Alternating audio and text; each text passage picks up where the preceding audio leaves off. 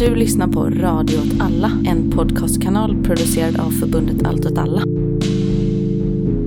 Välkomna till podden Motståndets natur. Det är en podd som drivs av mig, Ellen. Och mig, Jakob. Vi vill prata om klimat, men det är inte allt vi vill prata om. Med Nej. klimatkrisen och klimatkampen. Vi vill prata om naturen i en bredare bemärkelse och, och, och vår roll i den. Och, Mm.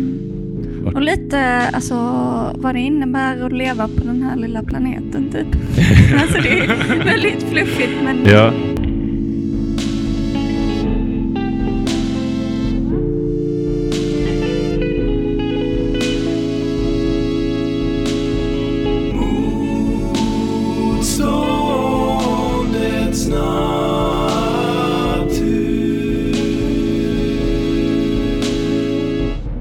jag tycker att stämningen känns lite, vi står vid ruinens brant och här inför oss ligger världen öppen. För att det är liksom, ja. eftersom, eftersom ingenting som har varit håller, då är allting plötsligt möjligt liksom. Man kan liksom lika gärna kasta sig ut från den här branten och hoppas att man har något polyester som liksom Ja. man kan flaxa iväg med. Ja men eller liksom vissa saker som typ väldigt länge har känts väldigt, ja men kanske sen eh, murens fall typ, har känts väldigt svåra att ifrågasätta. Kapitalismen som system, någon slags eh, liberal västerländsk hegemoni Verkligen. och så. Och även, eh, även den här idén om att planering bara är av ondo, liksom att det inte löser några problem. Ja, precis. Eller typ att man måste förhålla sig till sin omvärld som någonting som, som behöver hanteras, tas om hand och som man kan bli påverkad av och som kan påverka en. Det har ju varit en tanke som inte har funnits. Eh, vi laborerade ju lite med att kalla det här framtidens återkomst. Men vi befinner oss i en tidpunkt där liksom den typen av eh, världsbild är inte längre möjligt. Och liksom, det är någonting den här bubblan har spruckit på något sätt och vi står, jag tänkte säga nakna men det är ju en klyschig liknelse, men vi står liksom inför en situation där gamla sanningar inte längre är sanna. Exakt, och det är väl precis i det, i den, liksom, i den, i, i det ögonblicket som den, vi vill utforska allt det här möjliga med den här podden helt enkelt. Mm, Det är någonstans där vi, Mm. där vi tar avstamp från. ja, precis. Och kanske inte naket då, kanske, vi- för vi snackade inför det här att vi vill ju verkligen undvika att framstå som, som hippies eller något sånt där. Och det har vi, vi har börjat med, med att redan beta av några av de här troperna, så vi får se hur det går. Ja.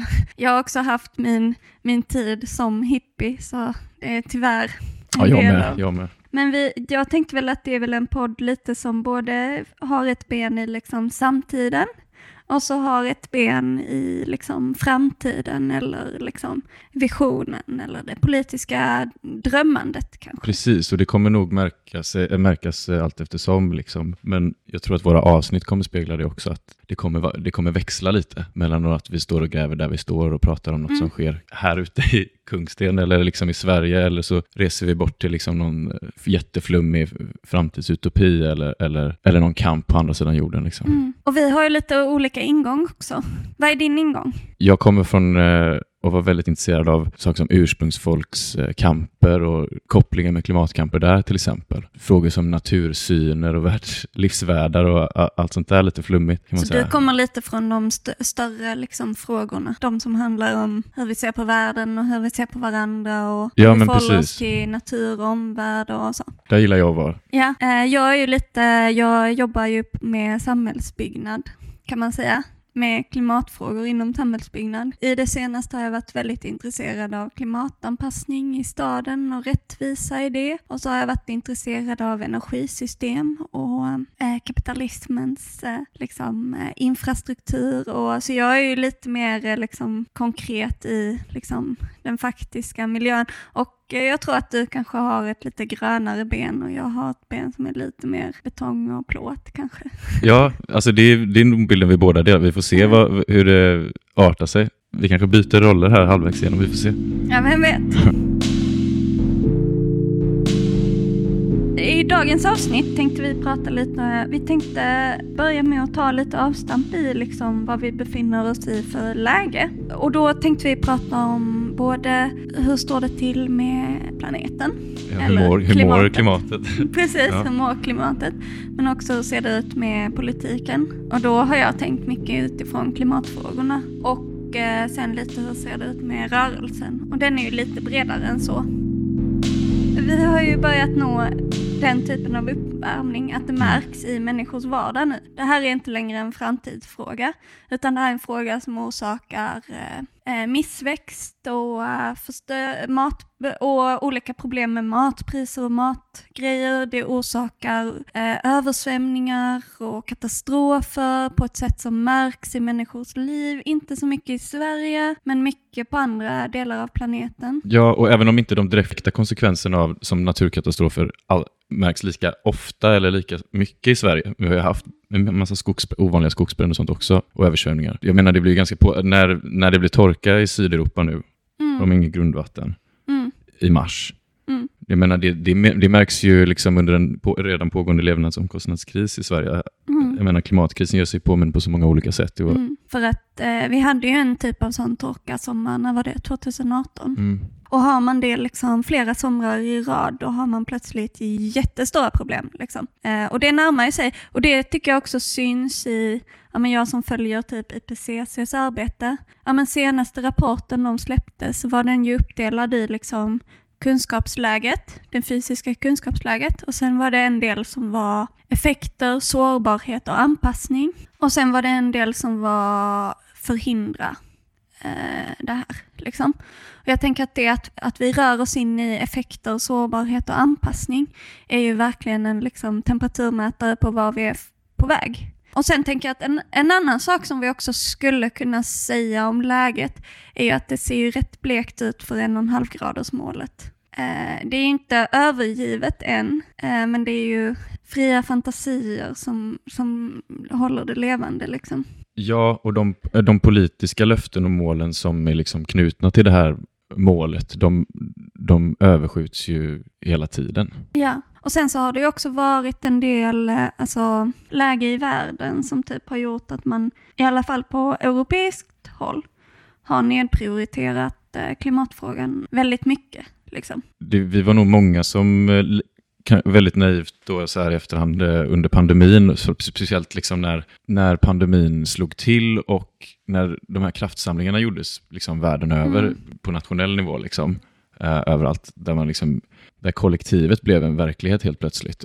Och det var ju så många som gjorde kopplingen till klimatkrisen och den enorma omställning som vi, står i, eh, som vi måste fejsa. Liksom. Och eh, hur mycket planering och hur mycket, ja, hur mycket av ett gemensamt åtagande det är. Liksom. Alla de drömmarna, de är inte förverkligats riktigt, kan man inte säga. Nej, det kan man inte säga. Så den politiska nivån ser ju inte jätterolig ut. Politiskt så har vi också haft ett maktskifte i Sverige. Alltså på åtminstone klimathållet och miljöhållet så har det ju varit ganska anmärkningsvärt. Man har ju ganska brukt, på ett väldigt liksom otydligt sätt också, stopp tappat väldigt mycket miljö och klimatarbete helt enkelt. Eh, och det har både varit liksom stoppa som i det här vill vi inte göra, men också stoppa som att bara ta bort finansiering, ta bort eh, tjänster, ta bort resurser, ta bort fokus. Ja, det känns också till och från ganska ogenomtänkt och ganska mycket som en, en, en, en reflex nästan. Liksom. Eller Mm. liksom en magkänsledriven eh, politik. Alltså på vissa sätt så är det ju bra att det är lite ogenomtänkt, för det finns ju ganska mycket så miljöprojekt som är igång i typ så som man skickade ut att nu måste förvaltningen jobba med det här runt om i Sverige. Sen har man liksom strukit det fast man har typ inte kommunicerat i. Alltså det pågår fortfarande liksom. är det så? Ja, men det finns typ så, alltså förra regeringen hade en plan för eh, cirkulär ekonomi. Liksom att, Ja.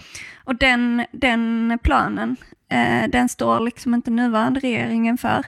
Men däremot har de liksom inte tagit tillbaka, för att förra regeringen gav uppdrag till olika myndigheter och så. Och Mm. nya regeringen har liksom inte ändrat de uppdragen eller så, så de, det är lite vilda västern typ. Men det var väldigt roligt, jag var liksom, jag, för jag höll på och jobbade med Eh, så jag skulle bevaka den. Så jag skulle gå in på regeringens hemsida och bara leta upp den planen. Och så står det så. I och med regeringsskiftet har en massa sidor tagits bort på eh, hemsidan. Detta är en av dem. Jag tänker också, när, när du säger vilda västern, jag tänker vilken spännande tid det eh, måste vara, vara tjänsteperson i, Ja. i det offentliga. vad, vad heter det för, före detta miljödepartementet nu igen? Närings och Det är det va? Det ligger under Ebba klimat. Busch. Eh, departementet eller något Ja. sånt. För det var ytterligare en sån grej, kanske mer symboliskt än något annat, jag vet inte. Mm. Det, eller det är klart att, att miljöministern tappar sitt eget departement, att det är en stor grej. Ja, Men, eh, men vilda västern helt enkelt, det, det, det hade något, kände jag. det är kanske också en sån, ett sånt ögonblick. Ja, Kan göra något av. ett ögonblick som inte får gås ur händerna liksom. Apropå regeringen igen. Mm. Vi är, Sverige är ju värdnation i EU Just det. och där har ju regeringen använt sin position för att bara köra oss 180 grader liksom tillbaka bakåt där vi kom från.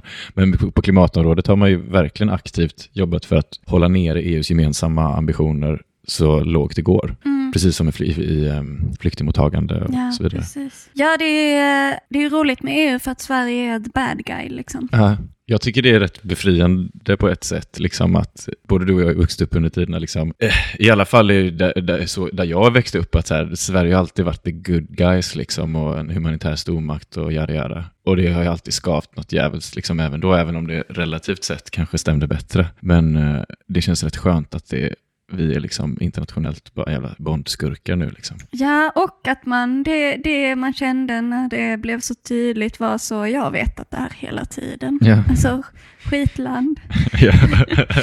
Okej, det var inte en så, eh, det var inte en så peppig sammanfattning av läget idag. Men jag tänker att vi kan kanske röra oss vidare till roligare och mer peppiga diskussioner. ja, vi får se va? Mm. För om vi vill prata lite om eh, aktivismen just nu, eller om man, ska, om man kan säga något så generellt om det, så tänker jag att man får nästan ta avstamp i att vi har haft en pandemi. Liksom. Och att den lamslå är väl kanske taskigt och fel ord, men den har ju verkligen begränsat hur... Eh, jag tänker att innan pandemin så var det, eller jag upplevde att det fanns många eh, klimataktioner och rörelser som samlade väldigt många. Så det var Kode Råd och det var NDG Lände och eh, oh, den som är i Tjeckien. Jag minns Mm, inte vad den mm. heter. Eh, och sen så det också färgade av sig och tog med väldigt mycket klimatrörelser till Sverige. Vi hade eh, Folk mot fossilgas, vi hade Stoppa Preemraff, vi hade väldigt stora grejer. Och sen kom pandemin och allt blev liksom så tandlöst. För att alltså, klimataktivister och miljöaktivister, alltså det liksom finns en tendens där att man vill vara duktigast i klassen typ. Så man ska vara duktigast på social distancing. Ja. Alltså man ska vara duktigast på att förhålla sig ansvarsfullt till. Och det är väl något fint liksom så, ja, vi tar hand om planeten och vi tar hand om varandra. Men det var ju en rörelse som tappade väldigt mycket energi under en tid där vi liksom, vi rör oss ganska raskt mot eh, 2030 30 liksom. Mm. Som är en sån, alltså det är ju inte en brytpunkt på riktigt för att på riktigt så finns inte den typen av brytpunkter. Men det har ju utnämnts som en brytpunkt att här, här måste det vända liksom. Och då eh, har ju det varit lite tradigt liksom. Så det kanske vi kan säga bara så. Men jag eh, undrar, jag har egentligen frågat dig, för jag, apropå det här, jag har haft en känsla bara, den här, mm. det här är mm. baserat på absolut noll eh, annat än min magkänsla, men att i samband, eller liksom efter pandemin, så har ju de här organisationerna försökt återföra liksom kampen till gatorna och eh, NDG Länder kanske framförallt har ju synts rätt mycket de senaste åren. Det är ganska stora, eh, några ganska lyckade aktioner. Men X och XR har ju, kör ju på dem med liksom. Men det känns som att de har, alltså just de har liksom tappat lite fart eller så. Eller liksom, jag tycker att det, det du säger att det, det här är lite tandlöst. Och jag undrar, det jag tänkte på var, och jag tänker framförallt nu på Storbritannien, jag undrar om det har att göra med de här jätte, jätte ar- massarresteringarna som skedde för två år sedan. Kommer du ihåg dem? Det var en sån stor aktion på flera ställen eh, i London. Det blev ett jävla liv. Och typ 2000 pers arresterades liksom i efterspelet av det. Mhm. Eh, och alla knutna till XR då liksom.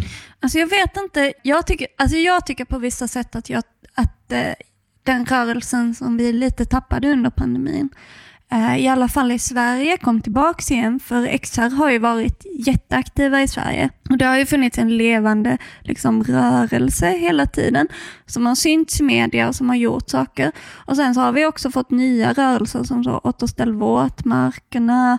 Det har varit eh, en aktion mot Cementa. Eller jag håller med om att det har tappat lite i England. I, i Tyskland tycker jag också det tuffar på lite. Mm. Det, det, min känsla bygger ju på England och så har jag bara extrapolerat det sen ut över allt annat. Så det låter rätt eh, rättvist om exempelvis Sverige, som jag håller med om att det händer, både, och framförallt på lokala plan, liksom, i våra större städer, så sker det ju grejer titt som tätt. Det håller jag med om. Varför jag liksom ens tog upp den i riktigt sliriga tankegången är för att det, det, det, liksom ek, det rimmar lite med något som dyker upp på andra håll just nu. Bland annat Ende Gelände har uttalat sig flera gånger om att de upplever liksom en upptrappning av eh, repressionen i samband med sina aktioner. Mm. Inte minst den i Hamburg i augusti i fjol.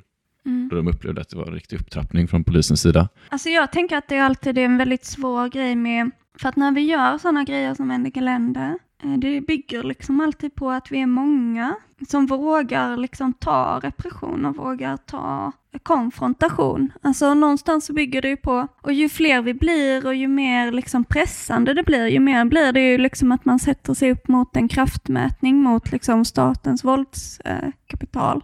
Och det är någonstans, alltså på vissa sätt så tror jag att det också kanske också återspeglar en fråga som bara börjar bli mer och mer liksom akut, typ. Ja, det finns ju massa forskare som uttalar sig om detta, men mm. en Bristol universitet, Oskar Berglund, som, för han, han hittar en trend, eller han ser en trend med den här upptrappningen av repression och det är kopplad till en kriminalisering av klimat, klimataktivism och eh, civil olydnad i allmänhet. Men, men framförallt kopplat till eh, klimatkamp. Liksom. Och att den hänger ihop, alltså att det är en del av fossilindustrins nya strategi för att motverka, förhala egentligen åtgärder mot klimatkrisen i samband med att klimatförnekelse faller ur mordet. Kan man säga. I alla fall han pekar på det. Jag vet inte om svensk borgerlighet riktigt har hängt med där. Nej. De har liksom knappt fått upp farten med sin, eller det känns som nu är de i sitt liksom SM med det där. Men eh, så de är väl lite ur fas. Jag tänker också att det gör ju, eller för att jag tänker att eh, till exempel XR har en strategi där man liksom, eh, alltså man nästan vill hamna i situationer där man där man tar de här konfrontationerna därför att man går liksom moraliskt segrande ur eh, konfrontationerna även när man blir liksom arresterad eller, eller liksom eh, misshandlad av poliser. Liksom. Därför att det är en fråga som av gemene man tycker att fossila bränslen suger och att världen behöver räddas. Liksom. De här konstattackerna under hösten, mm, eller, eller, vad man ska kalla dem, med soppa och färg och så på, på kända målningar. Ja, men under den här hösten när det skedde liksom, på olika håll i, Europa, i världen så, fattade Storbrit eller så skrev Storbritannien nya lagar som kriminaliserar klimataktivism och liksom skapar helt nya brott med, med, med fäng långa fängelsestraff och, och, och, böter utan tak och sånt tror jag. I alla fall dryga böter och skit. I, på andra håll så, så har vi ju liksom terrorlagstiftningar, eller mm. antiterrorlagstiftningar mm. kanske man ska säga, som eh, börjat användas mot eh, klimataktivister. Mm. I Indien ett, mm. ett äh, har det skett en hel del, har jag fått mm. intrycket av, och framförallt ett uppmärksammat fall där eh, för ett par år sedan en ung student, Disha Ravi, som liksom 2018 började organisera sig för väldigt inspirerad av Greta Thunberg och Fridays for Future då, liksom, eh, med liknande metoder och så, som blev fängslad under den här antiterrorlagen som, och hennes brott var upproriskhet eller sedition på engelska. Uppvigling tror jag det Ja, det blir det ja. ja det blir, min min eh, Google-översätt gav mig, eller vad det var, gav mig upproriskhet, vilket kändes lite måste. Jag har översatt sedition några gånger. Ja, det tror jag säkert faktiskt. Hon fängslades för detta då, men, men eh, på grund av enorm press från media och, och, en ganska chockad miljörörelse så släpptes hon friad från alla punkter med förklaringen att lagför, eh, den här lagföringen under antiterrorlagen berott på ett stavfel. En typo liksom. Eh, även i USA så har antiterrorlagar an, eh, använts för att eh, lagföra klimataktivister. Har du hört talas om den här Stop City, eller Stop Cop City i, utanför Atlanta? Mm. Det är ju eh, att man vill bygga ett stort eh, typ träningskomplex för polisen, har jag förstått som. Atlanta-polisen. Och det ska de bygga på skyddsvärd skog. Typ. Och det retar ju många, eh, inte bara för att de ska riva ner skogen, utan för att det är amerikansk söderpolis som ska träna där. Det är ju, ja, men det är en eh, ett fall som i alla fall sägs vara det första fallet av eh, en miljöaktivist som mördas i USA. Det är väldigt vanligt i västra hemisfären, det är väldigt vanligt i Sydamerika eller Latinamerika överlag. Där mördas ju miljö och klimataktivister eh, varje Ja, år. aktivister generellt. Akt- absolut, Ja. verkligen. Men det, är ju ofta, det hänger ju inte sällan ihop med ursprungsfolkskamper kamper och sådär, eh, just i Latinamerika. Men en venezuelansk ekoanarkist, Manuel Terran, blev då skjuten 14 gånger av, ja, med händerna uppe visade det sig efter obduktion och vittnesmål och sådär. Oj. Ja, det, det är så mycket, ja, fruktansvärt.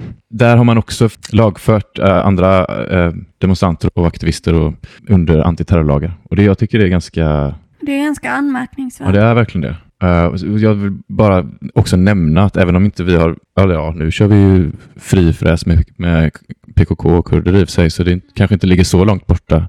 Men Johan Forssell har ju så sent som i somras pratat om att han också vill eh, stifta nya lagar som kriminaliserar den här typen av civil olydnad. Eh, och i den kontexten så är det ju inte jättekul. Just det, det var efter att återställa våra Precis. våtmarker blockerade vägar. Exakt. Eh, Och då blev det väldigt uppmärksammat. Och det var ju det här argumentet att det kostar liv för att då ambulanser och räddningspersonal inte kommer fram.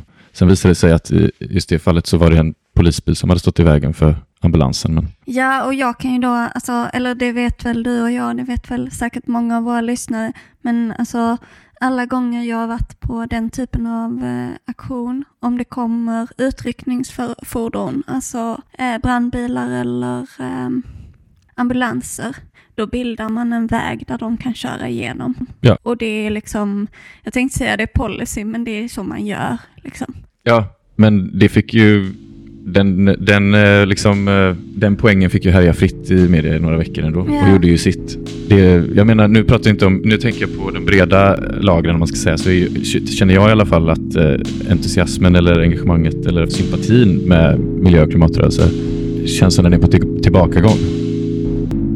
Jag har en typ fråga, gissar jag att det kommer landa i, till dig. Om vad du tycker om de här två exemplen. Nu har vi pratat rätt mycket om deppiga grejer som repression och, och mördande av eh, klimataktivister, antiterrorlagar och allt sånt. Och då så finns det ett par exempel från veckan som kläs in i lite positiv bemärkelse. Och Den ena är i svensk kontext, då är det i Garphyttan utanför Örebro, där lokalbor har opinionsbildat för att försvara eh, en skyddsvärd artrika skogen Garphytteklint från kalhygge och sådär. De skulle göra det till ett naturreservat, markägaren vägrade, där hade strandat. Men så har man opinionsbildat kring detta lokalt, då, de boende. Och nu så är, det helt enkelt eh, att de ställer sitt hopp till eh, kommunpolitikerna. Där är de liksom. Men det är det ena exemplet. Det andra exemplet kom från Tyskland häromdagen, på, där Ekot rapporterade i väldigt positiva ordalag. De kallade detta för en seger för miljörörelsen, eller de antydde i alla fall det så mycket. Eh, Och där har lokalpolitiker gjort en kompromiss med klimataktivister som gjort den här typen av aktioner som blockerat vägar just och klistrat fast sig och sånt där. Där de lovat eftergifter i stil med, jag hörde, det var bland annat eh, sänkta hastigheter i innerstad, innerstadstrafiken och sådana där grejer. Liksom. Gått med på det i- mot att i gengäld så ska de här aktivisterna helt ge upp sina, de här kampmetoderna helt enkelt. Alltså har de gett upp kampmetoderna för all framtid? Det har liksom? de ju såklart alltså- inte. Men jag har ingen koll på detaljerna. Det här är ju flera, det här har ju hänt på flera håll i Tyskland, lokalt liksom. Jag misstänker att det, det varierar ganska stort där. Men jag bara tänker på det som en... Eh, det är, för, det är, det är fel att dra för höga växlar på detta. Men jag, bara, jag kunde inte låta bli att tänka på det i kontexten av det andra vi har pratat om nu, av repressionen. Är det ett svar på en sån allmän känsla i stunden, i ögonblicket, eller är det bara en slump att detta sker just nu? Vad tänker du om den typen av kompromissande? Alltså jag vet inte, jag är liksom inte emot att man är taktisk liksom. Men jag tänker att det alltså det beror väl på vad man vinner versus vad man ger upp liksom. Sen tycker jag typ att det är en styrka att eh, liksom, de känner att de måste förhandla med eh, rörelsen. Verkligen. Eh, Så det känner jag nästan är en ännu större seger än liksom, eh, den specifika segern i sig. Nej, men jag tror liksom bara inte att vi ska vara rädda för, jag tyckte typ att Primraf, men även Folk mot fossilgas, uh, var ganska feta grejer därför att vi liksom kunde, se, vi kunde så konkret ta på liksom vad vi vann. Det blev ingen utbyggnad av Prim- Primraf. Fossilgasen blev inte inkopplad. Alltså vi vann liksom på de sätten. Och jag tror att vi behöver våra segrar typ. Sen så tror jag att eh, man liksom inte aldrig ska liksom förhandla bort. Jag vet inte, man får väl tänka lite också som jag vet inte, det är inte jättelångt ifrån att vara ett stridbart fack typ. Ja men exakt, men det, det var bara, alltså, för mig var det nog mer, det var en känsla i stunden av dels ekots inramning, men mm. också, det är någonting med att liksom lägga ner vapen på det sättet som kändes i stunden ganska konstigt. Men jag håller ju helt med om att det, vi, kan inte, vi har inte råd att vara så kategoriska heller. I vissa tyska städer har klimatprotester där aktivister till exempel klistrar fast sig vid gator för att hindra trafiken upphört. Detta efter att de styrande borgmästarna i städerna gjort uppgörelser med aktivisterna och gått med på deras krav. Uppgörelsen med klimatgruppen Let's Generation, motsvarigheten till till exempel Extinction Rebellion i Sverige, går ut på att han som borgmästare offentligen stödjer aktivisternas tre centrala krav, bland annat hastighetsbegränsning på tyska motorvägar och en generell tågbiljett för hela Tyskland på 9 euro och skriver ett kravbrev om detta till regeringskansliet i Berlin. Detta mot att aktivisterna då lovar att sluta blockera trafik och annan infrastruktur i Marburg.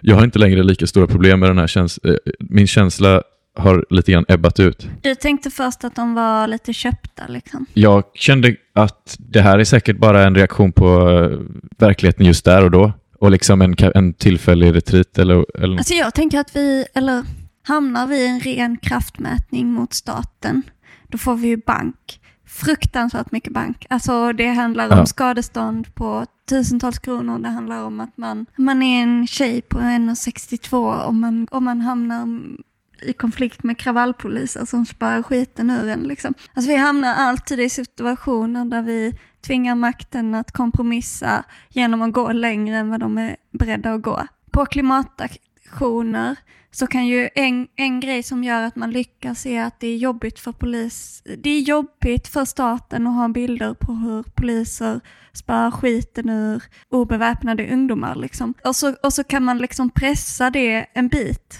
Och sen finns det ju alltid en gräns liksom. Alltså jag tänker att det alltid blir en sån, var går gränsen? Vem måste backa? Var har vi, var lyckas vi få igenom? Och någonstans alltså, så är ju alltid frågan, typ när vi har gått med på kraven och är så, nu blåser man av det här. Nu gick vi med på kraven. Då är ju alltid frågan så, vann vi eller gav vi oss? Liksom. Pressade vi det långt nog? Det tänker jag alltid är en, en fråga. Och det tänker jag också att XR är ju, har ju varit jätteduktiga på att pusha det. Liksom. Det är ju en del av deras framgång. Att det, deras taktik är så här, ni kan arrestera oss. We don't give a fuck. Liksom. Okej, okay, men vi befinner oss i det här läget. Det är uppenbarligen en intensifierad eh, ekologisk och klimatkris. Och det är liksom någon slags existenskris. Och så befinner vi oss också i en levnadskostnadskris. Och så har vi ett politiskt läge som ser ganska trökigt ut för miljö och klimat. Och så har vi en miljörörelse som både är mer aktiv men också möter mer repression det är vårt eh, nu vi lever i. Liksom.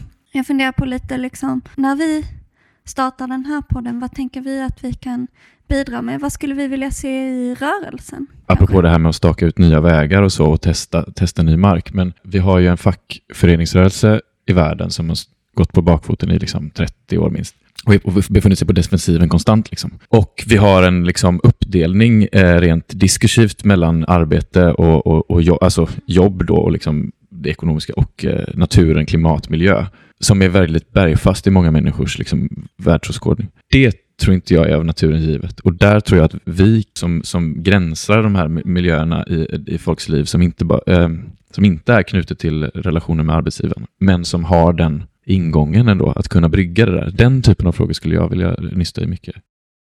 Uh, ja, men jag skulle nog vilja nysta väldigt mycket i liksom, um, människors vardag. Jag tror också att klimatfrågan, att ta sanden an den som en fråga i människors vardag och i människors liv. För jag tycker att den eh, har varit liksom ganska begränsad till att det finns ett framtida problem och så finns det utsläpp och så finns det klimataktivister som stör vardagen. Liksom. Jag vet inte, jag skulle vilja nysta också i liksom, störningar i vardagen på grund av klimatkris och ekologisk kris. Och kanske också nysta lite i den typen av aktivism som rör sig lite i eh, stadsrummet, typ. Hade jag tyckt var spännande. Det var väl en avsiktsförklaring om något, tänker jag. Sen tänker jag att vi, jag tänker i alla fall att den här podden handlar mycket om utforskande. Liksom att vi vill eh, testa olika tankar. Kanske också följa upp eh, roliga saker som händer. Och då får ju vi ha överseende och förhoppningsvis lyssnarna också med att vi ibland går på nit kanske. Ja. Det är väl eh, första avsnittet av den här podden helt enkelt. Tack så Eh, hemskt mycket för att ni lyssnade. Och tack till dig Ella. Ja, tack själv.